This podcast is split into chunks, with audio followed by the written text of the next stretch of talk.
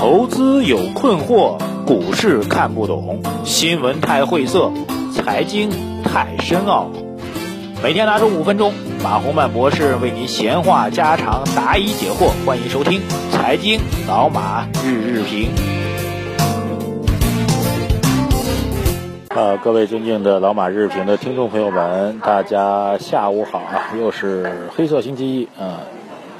有点意料之外的出现了啊！我们预测到这个周初会调整，但是没想到会是啊零七年以来的一个单日最大的跌幅的产生啊！这个是嗯出乎意料啊，盘面当中出乎意料。呃，另外一个盘面当中特点呢，就是国家队在这次的暴跌当中没有出手啊，中石油也没有，救市银行股也没有拉起来啊，五零走的比呃跟其他的指数也比较相似啊，怎么来解释啊？这个。呃，这几天集中暴露出来的宏观经济的负面的数据是比较多的啊。首先解释一下我自己吧，为什么今天第一发的比较晚啊？原因呢就是，呃，下午在北京在开会啊，正好是蜻蜓 FM 的一个活动啊，正好碰到了小波啊，跟呃吴晓波啊，大家比较熟悉，也有好朋友，呃，也聊到了经济的问题啊。现在总体上来讲呢，这波经济的变化啊，对于下半年经济的预测发生了一个方向性的变化，这点是比较讨厌的一个问题。呃，之前我曾经跟大家聊过关于宏观经济的预测啊，那么主流的观点认为呢，今年下半年三四季度整个经济呢将会啊以二季度为节点吧，三四季度应该是一个触底反弹的态势，但是现在越来越多的迹象表明啊，整个经济的运行呢远没有我们想象中那么乐观，而且不仅没有我们想象中乐观，也许比我们想象中的还要差。啊，从上周的 PMI 到本周的，到今天的吧，今天的工业增加值的数据，啊 PPI 的数据，呃，再到未来预期的猪肉上涨的问题，啊，我早上曾经提了一句啊，可以稍微展开一下跟他讲一下，呃，就是经济增长速度可能没有想象中那么乐观，啊，这个七点零，二季度本来就被虚高的七点零，到了三四季度可能还会有进一步的。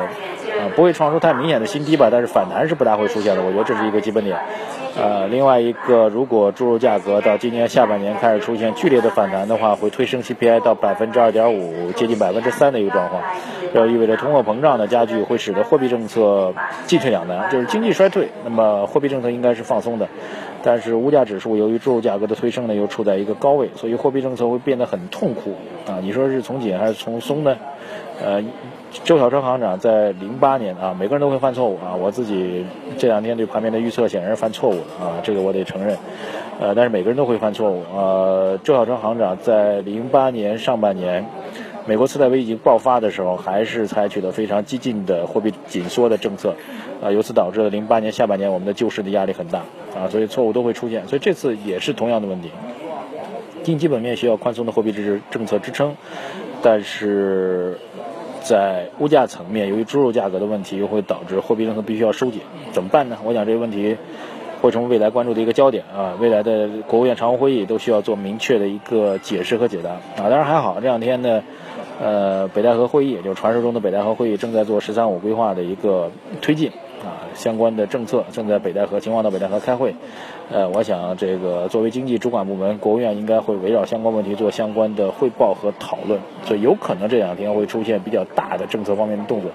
所以对于近期的市场，由于今天的盘面全部被打乱，所以短期的市场显然空头氛围又再次洋溢起来。那么现在市场需要等待什么呢？啊，唯一的救世主其实仍然是政府啊。第一个，政府的底点是不可能允许。股灾再次的爆发，我觉得这是一个基本点，这是毋庸置疑的。啊，第二一个就是面对现在的经济形势，政府应该会或者能够会采取什么样的政策措施来救市，这需要做进一步的观察。在这两大政策，就是围绕股市的救市政策，还有围绕经济的救市政策，能够明确的、比较明确的出台之前，我觉得对于现在的市场，显然不能够太过乐观了啊。啊，上周的判断基于技术层面的判断，显然现在需要做一个修正啊。当然，基于技术层面的判断，也不会判断出来本周的啊今天的这次的暴跌，所以我觉得这一点应该引起投资者的关注。然后到了今年下半年，将会成为经济基本面和股市基本面双重博弈的一个高发期。呃，在这个时间点，投资人的难度会加大，短期的投资难度毋庸置疑是在加大。那么中期呢？啊，很多人在问暴跌之后能不能建仓啊？显然在快刀往下斩的时候，现在不用急于去建仓啊。但是我觉得有一些在股灾当中、暴跌当中比较明确的投资机会，其实反而会出来啊。各位再次提醒大家，其实有一些比较明确的投资机会。第一个就是跟猪肉价格上涨相关的，猪肉价格上涨已经是百分之百板上钉钉的事情了，所以跟猪肉。甚至由猪肉所衍生出来的其他农产品，啊，这个肉禽类的农产品的价格相关的，都是一个比较确凿的可供投资的一个品种，啊，可以做战略性的一个配置或者说调仓的配置。